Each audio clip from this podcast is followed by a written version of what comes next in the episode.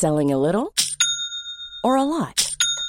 Shopify helps you do your thing however you cha-ching. Shopify is the global commerce platform that helps you sell at every stage of your business. From the launch your online shop stage to the first real life store stage, all the way to the did we just hit a million orders stage. Shopify is there to help you grow. Shopify helps you turn browsers into buyers with the internet's best converting checkout. 36% better on average compared to other leading commerce platforms because businesses that grow grow with Shopify. Get a $1 per month trial period at shopify.com/work. shopify.com/work. Quality sleep is essential. That's why the Sleep Number Smart Bed is designed for your ever-evolving sleep needs. Need a bed that's firmer or softer on either side? Helps you sleep at a comfortable temperature? Sleep Number Smart Beds let you individualize your comfort so you sleep better together. JD Power ranks Sleep Number number 1 in customer satisfaction with mattresses purchased in-store. And now, save 50% on the Sleep Number limited edition Smart Bed for a limited time. For JD Power 2023 award information, visit jdpower.com/awards. Only at a Sleep Number store or sleepnumber.com. Hey, I'm Ryan Reynolds. At Mint Mobile, we like to do the opposite of what Big Wireless does. They charge you a lot, we charge you a little. So naturally, when they announced they'd be raising their prices due to inflation, we decided to deflate our prices due to not hating you. That's right. We're cutting the price of Mint Unlimited from $30 a month to just $15 a month. Give it a try at mintmobile.com slash switch. $45 upfront for three months plus taxes and fees. Promo rate for new customers for limited time. Unlimited more than 40 gigabytes per month. Slows. Full terms at mintmobile.com. Hey there, it's Michele Norris. I'm host of a podcast called Your Mama's Kitchen. When I travel, I'm usually looking for a way to find a taste of home when I'm not at home. And one of the things I love to do when I am at home is entertain. And Airbnb allows me to do that. When I was in California recently, I rented a house that had a great kitchen. And when we were sitting around the table, we we're all thinking, we're in someone else's house. Someone could be in all of our homes as well. If you have a home, but you're not always at home, you have an Airbnb. Your home might be worth more than you think. Find out how much at airbnb.com/slash host.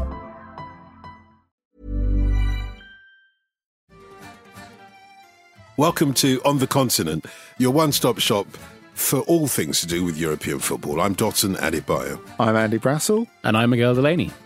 So we'll talk about France uh, today because they've recalled the Madrid striker Benzema back to the national team for the Euros after a six-year absence. Will it be comme si comme ça on his fractures past? In Germany, Dortmund give a masterclass on how to save your season going down the Rhine without a paddle. And in Turkey, one of the closest title races of the season is resolved without the difference the Mesut Ozil factor was supposed to make. So, Andy, before we talk about Bim Bimmer, who's got the keys to Benzema, the gal's damn sugar, you wanted to talk about the outcome of the Italian Cup and French Cups last night. Yeah, um, victories for the little guys, uh, Juventus and uh, Paris Saint Germain winning their uh, the little guys. cups. Yeah, that's right. And um, uh, I think the French one was very interesting because it was between Paris Saint Germain and Monaco. Both got a lot riding on the the, the, the final day, and the fact that they could get it done um, without Neymar, who was suspended for the final. But the Italian one, Miguel, was really interesting because Juventus had to fight pretty hard to put away Atalanta, who, unlike themselves, have already qualified for the Champions League. It was interesting hearing Pirlo talk about his future and saying he would definitely confirm himself in the job. and then, little pause, if it was down to him. I am available. yeah. yeah. for continuation. Um, it was just, I mean, I, I think, I, I, suppose you pointed to it there. It's also just slightly de- depressing. And also, the even, even the Ju- Juventus almost casting themselves as having to fight in that way. Mm. I mean, it's mm. something we've obviously discussed a lot on the podcast, but I think it's all the more pointed this season because this season involved so much disruption. There was unprecedented chaos in the game, all the rest of it. That if ever there was a chance to skew European football, this was it. And yet, bar potentially Lille winning the title, bar Atalanta finishing second, bar maybe Atletico Madrid winning the league, and Atletico Madrid are pretty much a super club now. Well, that, that they were in the Super League, exactly, exactly, yeah. Um, for all the questions about how financially secure they are, but beyond that, it's it is we're seeing a little bit too much of aggression to the usual order, and, he, and he, even Juventus, it feels like a lot of a lot of their problems have been kind of self inflicted Yeah, that's true. ra- rather than actually anything to, anything to do with any great um, you know, Robin Hood like overturning a power or whatever.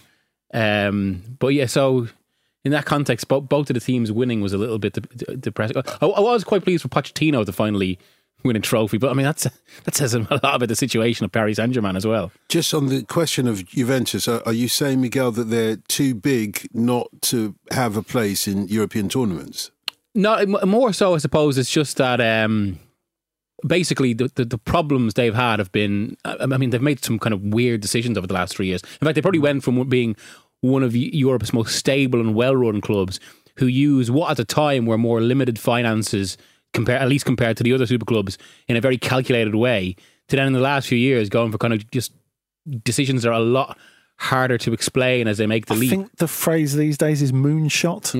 yeah. Or going for broke? Yes, yes, possible.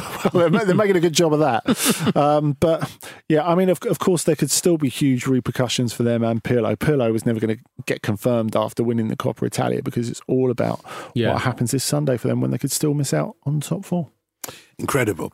But there are other topics, as I say, to talk about. And I suppose an eye catching one is the return of Karim Benzema to the France squad. Miguel, clearly, this is with a view of making him uh, what you would expect to be one of the star attractions of the Euros. Oh yeah, I mean, like I suppose only a few weeks ago when it looked like Madrid could somehow do what they always do and go against form and even the quality of the side sometimes and uh, win the European Cup again. There was, I think, legitimate talk about Karim Benzema as Ballon, d'Or winner. It, it did feel like he's carried Real Madrid a lot, and he's kind of he's in, in a strange way become the kind of dominant figure that he had looked like he was going to be in 2008, but always became a little bit of a kind of a, a secondary cast member. So, from a purely football perspective, it obviously makes so much sense. But obviously, there are so many strands to this story from kind of elements like, I suppose, the cohesion of national teams and how Deschamps have tried to run France, right down to, I think, uh, almost Benzema's the perception of Benzema as a figure in France, and of course the uh, the entire case hanging over him. It, it, it, it- it's a really fascinating story. I think, and it's I suppose because the club game, because they're so close together. Uh, and the club game has been so dominant of late. It feels like Euro 2020 is going to suddenly come out of nowhere. That we, there hasn't been that much of a build up. Whereas this suddenly, this story suddenly put it front and center again, and it's a it's a huge one to kind of suddenly build up the competition.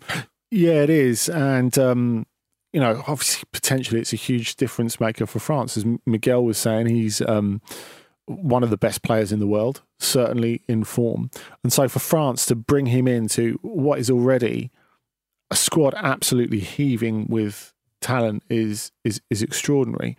I mean, the off pitch stuff clearly that's still happening. Um, You might want to explain that. Yeah, though. What's the baggage that comes with Benzema? That's right. Well, th- there's this um, uh, blackmail case uh, that he has been um, alleged to have been a part of, involving his uh, former international teammate uh, Mathieu Valbuena, which is a huge part of why he hasn't played for France since the back end of 2015. The course is uh, the case is still live. He is going to court for it in. October, although he's always denied any involvement. Um, and that has definitely affected the way he's perceived in France, or some would say, uh, nurtured certain views of and uh, prejudices involving him in certain parts of French society. Um, But it hasn't f- affected his game, or if it has, it's affected or- it in a ma- positive ma- way. Maybe, as you say, in a positive way, because I think the fact that he's been able to um, exercise right, eat right, have good holidays. It's definitely helped the way he's played at Real Madrid. He's definitely helped Real Madrid where he's had to take on a completely different role because of the failure, for one reason or another, of Gareth Bale to step into the shoes of Cristiano Ronaldo, the fact that Eden Hazard hasn't really worked out, the fact that they've had no other real centre forward that he's gone really from the creator Mm. to the finisher. And he, he, could always finish. He was always a terrific finisher. But the fact that he's recast himself and he has changed as a player in terms of the way he's muscled up is something we talked about quite recently on OTC. Um, th- that really, the evolution of his game is what has persuaded Deschamps to repick him. Because all this other stuff, and of course, there's that famous line from Benzema that he gave in that interview to Marca a couple of years ago when he said um, Deschamps had given in um, to the opinions of a racist part of France which is quite a provocative thing mm. to say. And obviously, Eric Cantona went on and took it further, which was the subject of, of legal action from Deschamps and his team. But the thing is, because it was never about that for Deschamps, because for him, he is the ultimate pragmatist as a coach in terms of the way he plays, in terms of the players he's picked. Go back to his times with Juventus, with Marseille at mm. club level. He's massively fallen out with players before and then brought them back as if nothing's happened, wiped the slate clean just like that. The thing with Benzema, it's not just about how he's viewed in society, in French society. It's not even just about the equilibrium of the team and the squad, which he has always put above everything else. Rather than picking the best players, he's always wanted the best balance of personalities, which is obviously hugely important at any international tournament. But I think it was the way that Benzema played because Giroud, whatever you think of whether he's elite, not quite elite, whatever, I, I would tend towards the, the, the former rather than the latter. He's been perfect for France because no other striker has been able to do what he can do. Mm. So this it's it's a bit of a red herring when Benzema said in the past, um, you know, in that Instagram chat, he famously said, um, "Well, don't confuse an F1 car with a go kart." Talking about himself no, and no. Uh, and Giroud. No, and he repeated it for, uh, for for value later on. The thing is, Giroud is the ultimate conduit for bringing those other people into play. He's he's strong. He's a good target man. He's intelligent. He makes good runs in the he's channel. Consistent. He can make the last pass. He's, he's consistent in his all round game for France, certainly. And he's started topping up that goal tally as well. And it is all about getting the best out of those other players. And it's been about getting the best out of Antoine Griezmann. Now, you look at two things. The fact that now that Benzema's muscled up and he can score headers in the penalty box, he can possibly offer you the prospect of being a better version of Giroud. And we know he can do that altruistic side as well because he created so many yeah. goals for Cristiano Ronaldo. And then you look at the fact that whereas in 2016 and uh, in the Euros where they nearly won it in 2018 in the World Cup when they did win it, so much of it was about creating the right conditions for Griezmann. Griezmann is not in his best moment. Yeah. And for all the talent that France have in their squad, do they have a centre forward that you can really rely on anymore. Yeah. And this is what has made Deschamps make this decision. This is a slight tangent, but I think it's connected to what you're talking about. In that, uh, in 2018, I remember kind of thinking, given France's talent, and I suppose again some of the personnel you're pointing to, that to a certain degree, not that they won in spite of Deschamps, but that his approach almost suppressed what they had. Whereas now, I have to say, I've, I've have evolved my opinion in the last three years. Where I think and I think this is something we're discussing ahead of the Euros in general, that the international game is basically, it's almost like a completely different branch of the sport now than mm. club football that involves different requirements and how you set up. I mean, with, with the most basic, most basic, obviously, like I mean, say the, the, super coaches and at the super clubs, they have so much. They, they, essentially drill to an almost American football level. There's such a level of integration, which kind of is the foundation of modern attacks. You can't do that in, in the national game, no. which is why it becomes more dependent on a solid structure, but also, and this is so relevant to Benzema, I think, kind of being able to create something out of nothing in quite an old fashioned way. Um, so I, I, again, I think it's why you can see the logic here, and why because there is that for all France's talent, they do there is that kind of that, that little gap maybe. They're they're one flaw in the team, or not not one flaw, but the one area where they aren't quite as uh, you know as, as as bolstered as everywhere else. Yeah, and you could argue that is something that you really need in international football now. Someone who circumvents the need to play good football. And France under Didier Deschamps have been constantly criticised at home for the fact that they haven't played great football. Mm. I mean, I agree with you. you. You don't win international tournaments now by playing great football simply because of the way that the calendar's set up. You need to be solid and yeah. create those big moments. But we know that not only can Benzema create a bit of magic, he can score off set pieces. Look at the goal he got Yeah, against yeah, Chelsea yeah. in, in the in the in the first leg of the Champions League semi final. A point at which Real Madrid were getting battered, creating nothing, and he just snapped up sharp as you like some some seconds from a from a set piece. And I think that is important as well. I mean, you have to assume he's going there to start. That Olivier He's got to Giroud be. Is to is going to get the elbow. Benzema's not going to Yeah, to yeah. sit on the bench. I think that's clear, and that does have, I think that does have certain implications to the to the squad spirit, which Deschamps must have thought hard about. You see, what I don't get, and I, I get your point uh, about to win uh, international tournaments, you have to be solid, not necessarily play the best football, but you do still need a star attraction, don't you? I mean, unless you're lucky enough to have been in the position that Greece were or Denmark were when they won the European Championships, you still do need a star attraction, and that has got to be um, Benzema. I would have thought for the French team this time around ahead of the Euros because he's the guy, first of all, that you're looking to because he's in the, the informed striker. You do always need to get the goals there, don't you? I think it just elevates a team, just gives them that kind of different weapon that they're lacking. I don't think I necessarily think you need it. And I do think this is actually going to be because of the season we've had, and unlike the issues we've been talking about in club football, I think this could be quite an open Euros. Um, like Why? the- I just be, I mean, if you if you look at the history of tournaments that have had shock winners or a lot of sh- a lot of surprises, with the chief being, I suppose, two thousand four. 92, not so much, I think, because it was slightly different context. And also, I think that Denmark team was quite underrated. Uh, but anyway, that's a, that's a different discussion. uh, so, but yeah, but 2004 and 2002.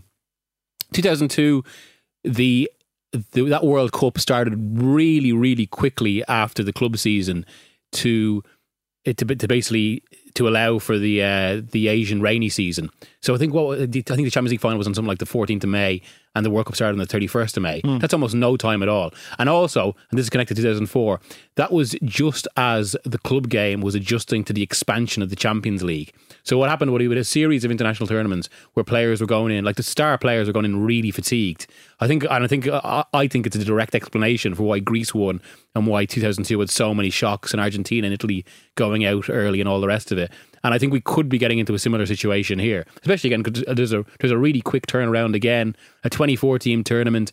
We've just had a, a- like a, a season of unprecedented um, intensity in terms of schedule. So at least there's a bit more of an opening for, for, for lesser sides in that regard. I mean, with France, smaller countries, should I say? with France's ability, if it wasn't for like deadlines in terms of like registering your squad, what you could do is you could get 23 players to play or 26 players to play the first part of the tournament mm. and then change them over after the group stage because you look at some of the players that have been left out. I mean, the talent is is unbelievable that they've left at home. And, you know, there, there, are, I've said it before, there are legitimately 50 players Yeah. who could say that, you know, I could be in that France squad. It's remarkable. The, one thing I actually just uh, I feel I should mention this because I, I did I did find it quite moving yesterday was all these videos from basically um, of kids in North African communities in France just cheering the Benzema news. It was it was uh, it, it was remarkable. Um, but it was the, the, that that's, That's where he's of some of from. the That's where he's from, Yeah. though, isn't it? He's straight out of the banlieue. Crazy Cole Benzema from the cold. Do you know what I mean? That, that yeah, that that is that that that is him. uh, and you know, he's he's he's been consistent in um, the, the the sort of guy he is in not cutting himself off from from his community. I mean, he even did say in frustration, of course, a couple of years back, "Well, if France don't want me, maybe I'll go and play for Algeria," knowing full well, I'm sure that that couldn't happen because he he played 80 odd games for for France. But it's interesting because when you look at his closeness with Zinedine Zidane uh, which I, you, you can't escape the fact that that has been a huge part of this. And you know, that Zidane at some point, uh, it wouldn't surprise me that um, maybe he followed Didier Deschamps in, in this job.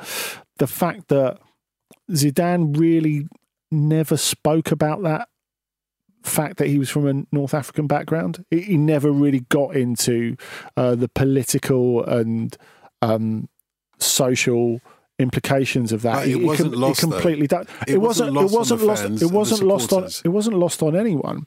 And you know, if you think like people from um, the outskirts of Marseille, sort of cheering for a guy who never played for their club. Uh, it's, it's it's remarkable, and sometimes people from Marseille feel quite divorced from the, the, the rest of France. So, in terms of him being a figure of unity, yes, he was really really important. But Benzema, be interesting to hear what he has to say on this going forward because he's someone who's who, who knows his own mind, who's who's not. I wouldn't exactly call him chatty, but on the other hand, he he doesn't duck issues.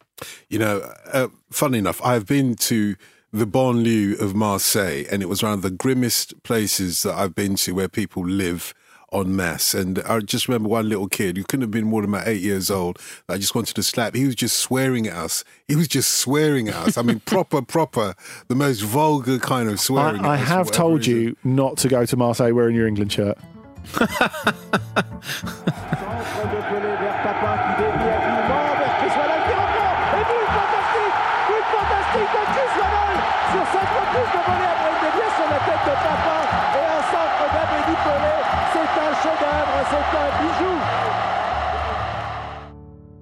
Dortmund seemed to have saved their season. It was looking a little bit grim for them uh, a couple of weeks back, or a couple of months back, I suppose. But I suppose they've done quite well for the team that they should be.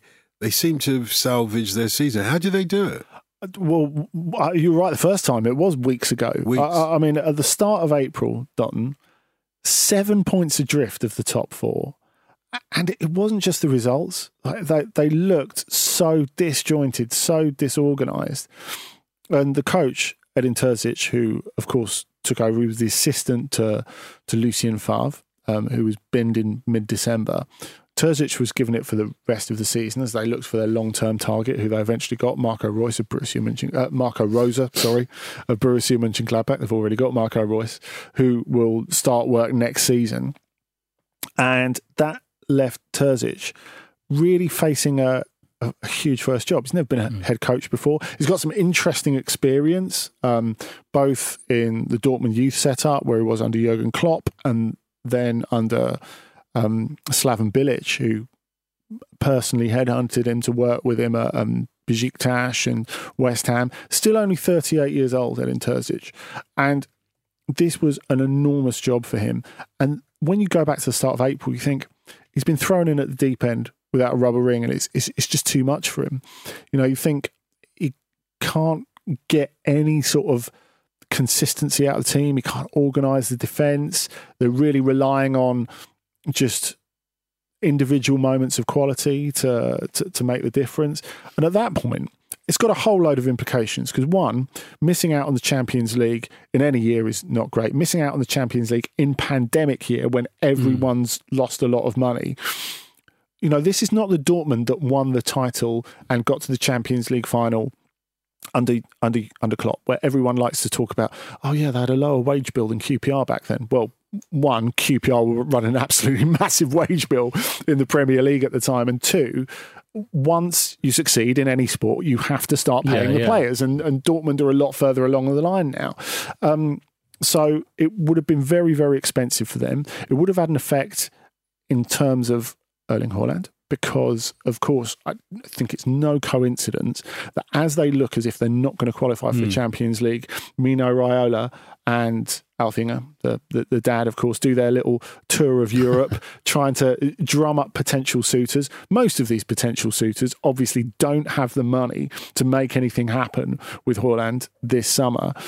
But it's just a case of Raiola saying, look, if you don't deliver us Champions League, which our hmm. client very much loves playing in, we do have other possibilities. And even if you say you're keeping him till 2022, well, maybe we'll see about that. Yeah, yeah. Uh, and and now I think after this double triumph, and they have had a lot of assists from Eintracht Frankfurt, who went and lost four three at already I mean, relegated that- Schalke ju- last week. Just to cut across, is that, is that if that? I mean, maybe this is a little harsh on a club kind of still trying to defy the odds a little bit, but it feels like a massive bottle job from Eintracht Frankfurt. Yeah, and they've they've they've been there before. I, I mean, if we go back, Miguel, to two years ago when um, again under Adi Hutter with that terrific um, front trio of uh, Haller, Rebic, and Jovic, you know, they really close to knocking Chelsea out in the the the, the, champ, uh, the Europa League semi-finals. Sorry.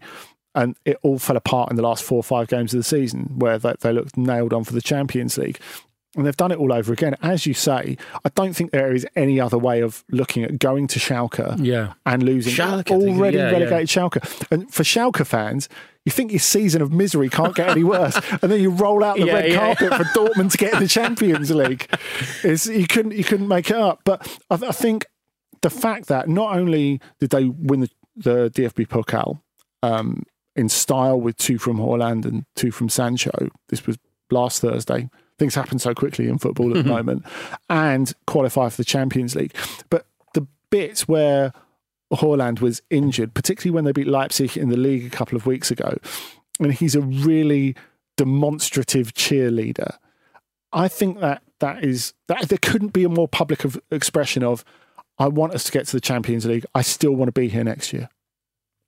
Just on that, actually, as well. I mean, I suppose one side is uh, Frankfurt, but how much is is this maybe a little bit harsh on Favre? But how much is Terzic basically undoing, and- why there was a little bit of a delay trying to undoing some of the issues that there had been, and putting something in place, which is why they've maybe come to form. Well, I, I think that there are two parts of it. Firstly, uh, it's such a difficult job, not just because Terzic is so inexperienced at, at the top job, and you know, you think there's nearly 30 years between him and Lucien Favre in, in terms of age. It's the fact that Favre was, as one journalist explained it, trying to win games 1 0 with a group of players who should be winning games 5 3. You know, there was no pressing. It was very counterintuitive to a lot of modern football. And then Terzic comes in and he's like, yeah, let's press. Let's be more Klopp. Let's get in people's faces. When do you have time to do that Yeah, mid season? yeah, yeah. When do you have time to drill the players, to work on it on the training pitch, to get the necessary fitness? You don't have that time. And I think that really showed in the quite uneven results. I mean, Germany's known for having long winter breaks. They started again on the 2nd of January this year. I mean, they, they literally had hmm. a five minute breather and then they're, they're, they're, they're straight back at it. So that was really hard. I think he's used his emotional connection with the club, Terzic, and he has got this really emotional connection with the club. He was very moved after they won the Pokal final. And he did this Instagram post of him in 2012 when he's on the terraces as a fan watching them win the cup under Klopp. And then you have 2021 where he's on the pitch holding the mm-hmm. trophy, which which is really nice. But how he's managed to finally get through to the senior players, which he didn't look as if he was capable of doing. And Marco Reus, who has had a season where his body has really looked beaten up, and you know, he said like this week that I've asked Jogi Löw to not go to the Euros, which is hard for him, but he said, "Look, I, I just need a rest. I, I, I just can't give any more. He's looked like he was on the way out, really, of the top level for most of this season. And then in recent weeks, from somewhere, he's pulled it back and, and, and played really well. I think the return of Sancho is absolutely massive as well. And going back, Miguel, I don't know what you think. But his form in 2021 has been incredible. That little pause with the thigh injury, what difference would it have made to the Champions League this season if he's fit for those two Manchester I know, games? yeah. Especially given how close that game was and how Mm. up until the Foden finish, I think City were kind of, well, they're on the rack a little bit. And, and they did look very, very vulnerable in that first leg as well. And Sa- Sancho could have been the difference.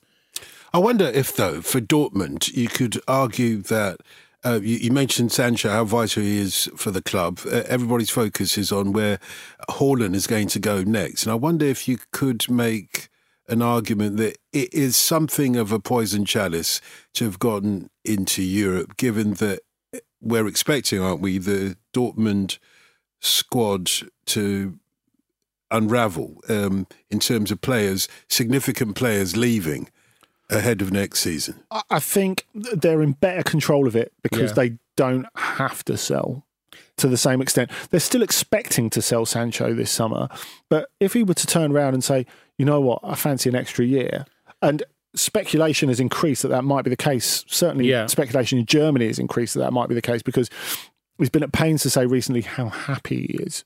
You know, he's he's never going to go. I, I think, in a strange way, and not completely down to format like that, his market has reduced. More, I mean, Yes. part of part of it is what Dortmund would want. Although I understand there is a there has been a little bit of don't want to say regret, but maybe there was a feeling that last season actually was the optimum point to sell him or Mm. to get the optimum price, especially because Liverpool Liverpool want him or have wanted him for a while, but probably don't have the funds. Manchester United, it feels like, have almost moved on a little bit in that regard, and they they, they may look elsewhere, particularly to defensive midfield. And obviously, uh, it- I mean, as as far as his next step, a return to England has been put forward as the big one. I mean, Madrid are, are looking elsewhere now and probably don't have the money. Um, and then with Haaland, from what I after, as you say, a period two months ago where they did their little world tour, and it looked like he was almost certain to go this summer.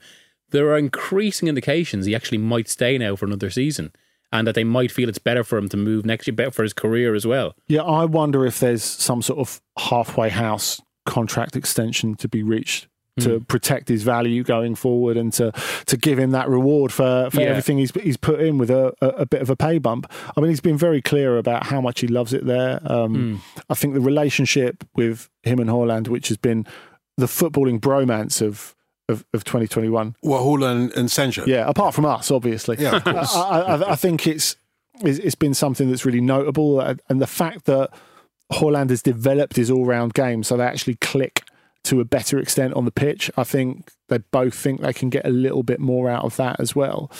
And yeah, I, I think you're right, Miguel. I mean, his form has been brilliant in the second half of this season. But a lot of these big, big transfers are very, very difficult to make in this in this coming year. Le très bon ballon de la part euh, d'Emre Can. Jadon Sancho a fait la différence. Jadon Sancho Et le voilà Le premier but de la saison Enfin L'abnégation récompensée Jadon Sancho 91e minute pour venir valider le break du Borussia Dortmund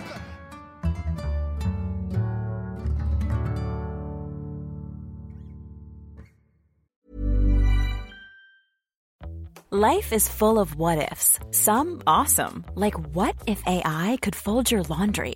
And some, well, less awesome, like what if you have unexpected medical costs?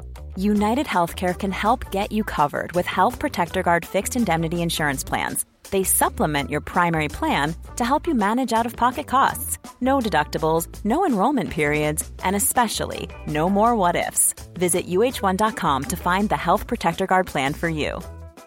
Quality sleep is essential. That's why the Sleep Number Smart Bed is designed for your ever evolving sleep needs. Need a bed that's firmer or softer on either side? Helps you sleep at a comfortable temperature? Sleep Number Smart Beds let you individualize your comfort so you sleep better together. JD Power ranks Sleep Number number 1 in customer satisfaction with mattresses purchased in-store. And now, save 50% on the Sleep Number limited edition Smart Bed for a limited time. For JD Power 2023 award information, visit jdpower.com/awards. Only at a Sleep Number store or sleepnumber.com. Hi, I'm Daniel, founder of Pretty Litter. Cats and cat owners deserve better than any old fashioned litter. That's why I teamed up with scientists and veterinarians to create Pretty Litter. Its innovative crystal formula has superior odor control and weighs up to 80% less than clay litter. Pretty Litter even monitors health by changing colors to help detect early signs of potential illness. It's the world's smartest kitty litter. Go to prettylitter.com and use code ACAST for 20% off your first order and a free cat toy. Terms and conditions apply. See site for details.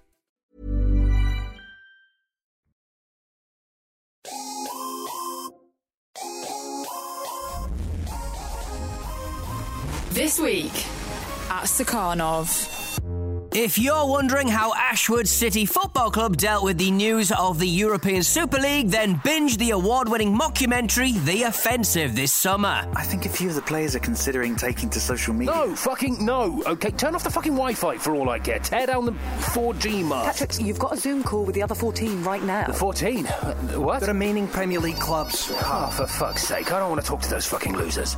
Or if you'd rather get stuck into a comedy film podcast, why not check out Clash of the Titles, the podcast where two films with something in common go head to head to decide which one is better. Their latest episode saw Red Heat up against Tango and Cash. In both films, I think someone says, Where did you learn to drive like that? Which no one ever says in real life. Oh, I had lessons. Uh, but a nice callback. And your nan, how's your nan about that, are you?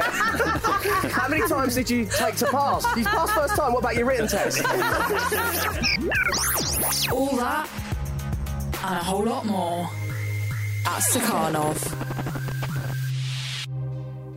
Let's talk about a league now that we have neglected to a certain extent over this season, which is the Turkish league. Um, it's interesting now that that has been decided that the one player, this star attraction of this season, uh, signed from Arsenal, of course, Mesut Ozil, has not made the impact that you that they probably at Fenerbahce were expecting him to make. Dotun, he's not only not won them the league, they're not in the Champions League, Fenerbahce, and that is a huge issue. Now, we have to say, firstly, this was a brilliant end to the Turkish season because on the final day, three potential teams can win it. Two realistically is out of um, Besiktas and Galatasaray. Now, Besiktas go into the final game on top, but the goal difference is so close, they could actually be top on the final day, win on the final day, and not win the title. and that could that could have happened. Two more goals for Galatasaray against um, Malatyaspor, and, and and that's what that's what happens. Um, it it didn't happen. They got there in the end, Besiktas. But when you consider the pickup in Fenerbahce's last what two months of the season, you look at the results under Emre, of course, former Newcastle and uh, Inter divider of opinion. Um, who was the sporting director and came to coach the team for uh, after after they got rid of Erol Bulut. And it's extraordinary to me that you, you, look at the numbers going into the last couple of games. He's going along at two and a half points a game, and they still don't. They they not only don't win the league, they don't finish in the top two. And Fenerbahce, we know they've had issues in terms of trying to clear their name of match fixing, etc. But for a club like them, who like to be as extravagant as them in the transfer market, to not make the Champions League again, Miguel. I mean, they've they've been such a notable absentee from the Champions League. Yeah. And when in January they go all in, not only in even if you're signing Ozil at a wage cut, it's not a cheap signing, and it's a you know very visible signing as well. And on top of that, they get uh, Irfan Can Kahveci as well from Basaksehir. And do you need him if you've got Ozil already? Well, that's debatable. But they've got, they've gone all in, and then they don't only not win the title, they don't get in the Champions League. That that's quite hard to sell, isn't it? Given actually what we're what we've been talking about at the top of this podcast, it is actually quite invigorating that that they couldn't just spend their way yeah, to, totally. victory uh, and actually showed that for for all that money conditions football more than anything else, you can still spend it very badly. Yeah, uh, and and especially if you get, I mean.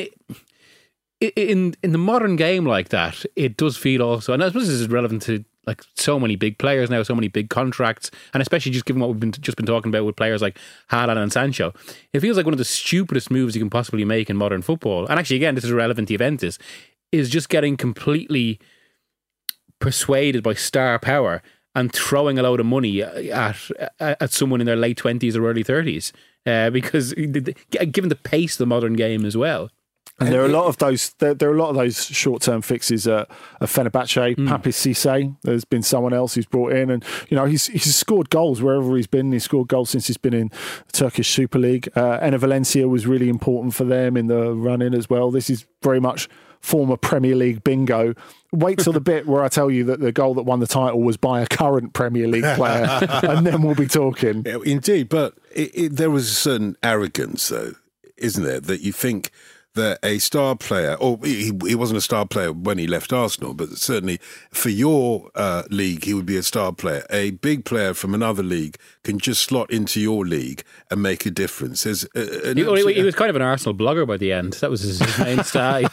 you, you could argue that. No, you could argue that's where I saw him mostly, and not on the pitch, as it were.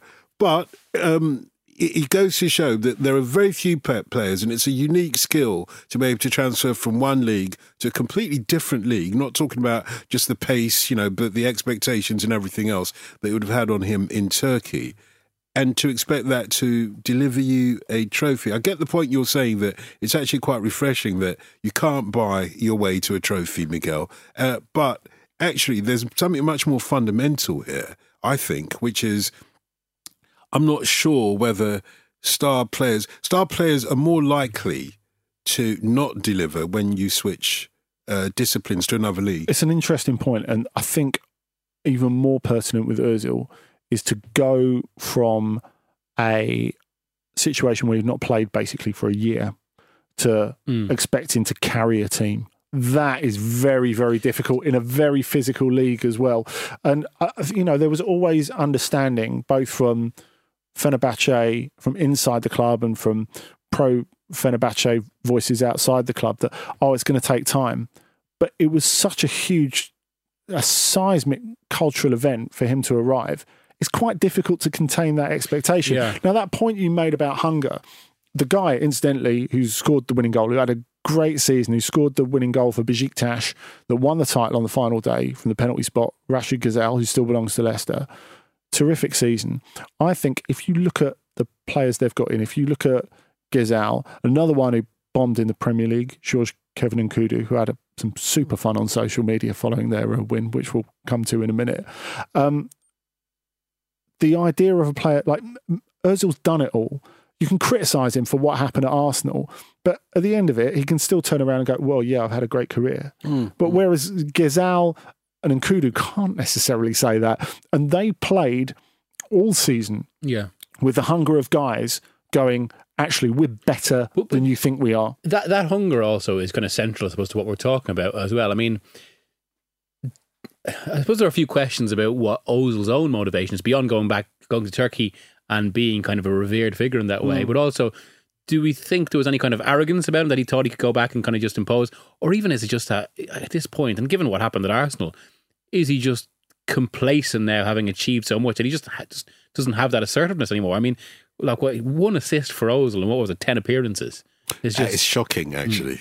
Well, Yeah. I mean, you look at that, that is shocking, isn't Yeah, it? Yeah, and the, the, the assist wasn't anything sent from heaven. It, was, Yeah, it, was, it was a free kick. Uh, I, I mean, you know, they've they've always played the line that you know we've signed him for the young long haul is for the next couple of years. But I think to for this to be such a a huge commercial moment. And them not to even get in the Champions League at the moment, for him not to be in the Champions League next season, that's got to hurt. And you've really got to praise uh, Besiktas, who at the start of this season, no one thought they had a chance of getting anywhere near this this title. They have made the most of the slips that Galatasaray and Fenerbahce have, have made. And actually, Galatasaray played a really smart winter window. They got in um, Mustafa Mohamed, the Egyptian striker who scored lots of goals for them. They they got a Fernando Muslera, their iconic goalkeeper, back from injury, which was big as well. But Besiktas, um, coached really well by Sergen Yalcin, um, have, have done a, a brilliant job. And bearing in mind that they've had financial issues again, that people even wondered whether they could get together a competitive team at the start of the season to go on the run that they've gone is amazing. And I tell you what, they deserve that flotilla along the Bosphorus to celebrate their title. You know, they got the um, they got like the Turkish Lord equivalent. Byron swam across the Bosphorus and he had a gammy leg. So what, what, what did they need the I, I, flotilla t- for? I tell you what, they probably had him in as well. It was quite a presentation, given that we're in COVID times. Well, that, they won the double as well because they they beat Antalyaspor in the Turkish Cup final, and so um, they've been parading the trophy on this flotilla, which they took from the Asian side of Istanbul all the way to their stadium, which if if, if you know the Besiktas Stadium, Vodafone Park, is, is right on the the, the, the Bosphorus by uh, Dolmabahce. So they're all celebrating on the boat and uh, all the rest of it. They get like what's the Turkish equivalent of you know you know the service that like you, you- text them or you use the app and they deliver groceries to your Yeah. house. Uh, In, in a wonderful sponsoring twist, they got that to deliver the trophy to the boat. Uh, Actually, just given all the discussion about the Champions League final, how, how did it all? How does it all work with the kind of celebrations?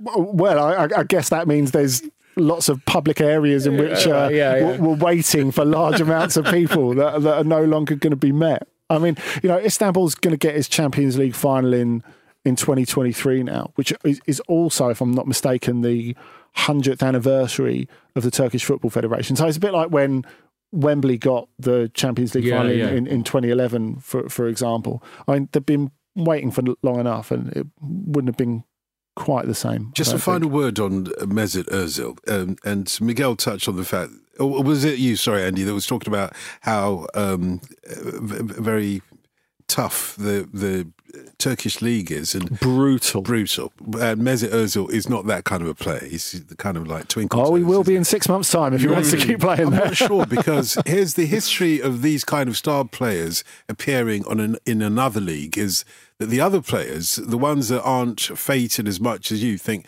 I'm not having that. I'm not having that. Not with you on the pitch. You're not making a mug of me on the pitch. And I wonder whether they haven't been a little bit more brutal with Mesut Ozil for this season. I'm, I'm just trying to figure out why he failed so dramatically.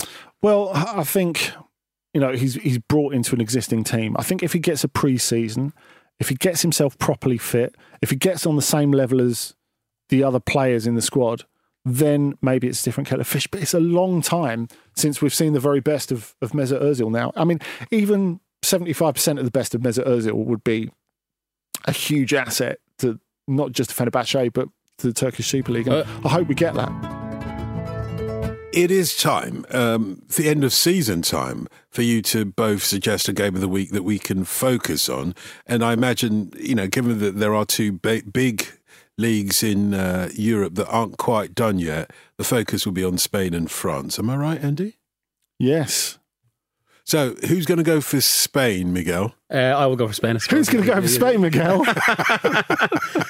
Uh, I will, of course, go for the. I mean, of course, there's, there's Madrid's game, but ultimately that is dependent on what happens uh, between Valladolid and Atletico Madrid, and we could see the grand coronation. Um, so uh, I have to say, this is.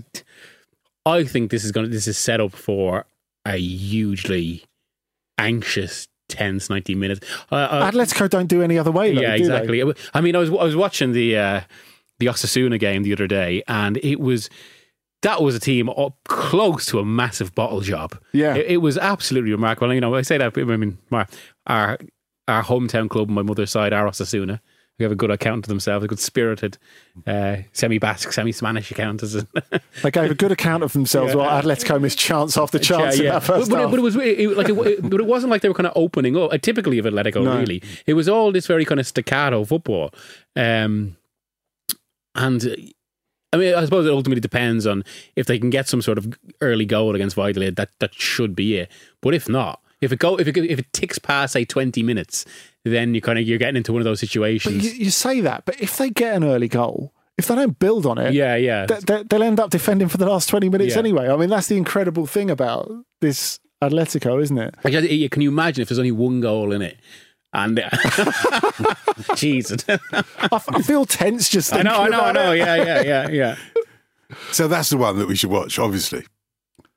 Yeah, Yeah? I, I, I, th- I think so, right? And uh, you, it's interesting that um, Ronaldo, of course, the, the great Brazilian, the president of Valladolid, is uh, currently getting a lot of stick from the Valladolid fans. Of course, they're on the brink of relegation um, about the, the, the way he's run the club. So, of course, if he did something positive for for Real Madrid, his old club, that'd be interesting as well. Isn't, it, isn't it all the way, always the way that title contenders are more nervous about the teams that they're going to face who are about to be relegated, and you would have thought they've got nothing to play for, but they always get nervous that oh, this is going to be the upset that they've been waiting for all season. Well, it, it is good when you've you've got skin on both sides of the, the game, and that is going to be reflected in my choice of game for France.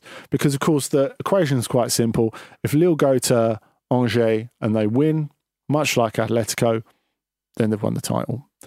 They looked a little bit nervous last weekend when they didn't beat Saint Etienne and uh, PSG closed the gap to um, one point. Now, PSG are, are playing Brest away. Brest, quite a talented team, but they could still end up in the relegation playoff spot. There are five possible teams that could end up in the relegation playoff spot. But I'm not going to go for either of those games. I'm going to say the one to watch out of the big four is going to be Lens against Monaco because Lens can still make it into Europe. Monaco can finish anywhere from first to fourth. That's right, they could still win the title. Everyone thinks it's down to Lille or PSG, but basically, if Monaco were to go to Lens and win, and Lille and PSG have a meltdown and lose, Monaco win the title, which would be amazing. Having said that, if they don't win at Lens, who, as we say, really want a result, and Lyon beat Nice, then they finish fourth. So that that is all in. That is all possibilities. Nicely staggered as well on Sunday, aren't they? I think. in terms of the Yeah, yeah. times. They're going to have to explain the drop to their fans. And we hmm. could have won it, hmm. but we ended up fourth. It's a hard one, mate.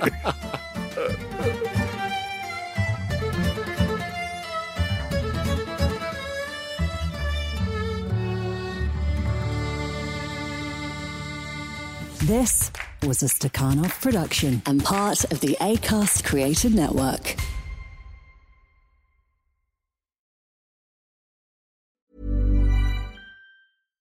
Hi, I'm Daniel, founder of Pretty Litter. Cats and cat owners deserve better than any old fashioned litter. That's why I teamed up with scientists and veterinarians to create Pretty Litter. Its innovative crystal formula has superior odor control and weighs up to 80% less than clay litter. Pretty Litter even monitors health by changing colors to help detect early signs of potential illness. It's the world's smartest kitty litter. Go to prettylitter.com and use code ACAST for 20% off your first order and a free cat toy. Terms and conditions apply. See site for details. Even when we're on a budget, we still deserve nice things. Quince is a place to scoop up stunning high-end goods for 50 to 80% less than similar brands. They have buttery soft cashmere sweaters starting at $50, luxurious Italian leather bags, and so much more. Plus, Quince only works with factories that use safe, ethical, and responsible manufacturing. Get the high-end goods you'll love without the high price tag with Quince. Go to quince.com slash style for free shipping and 365-day returns.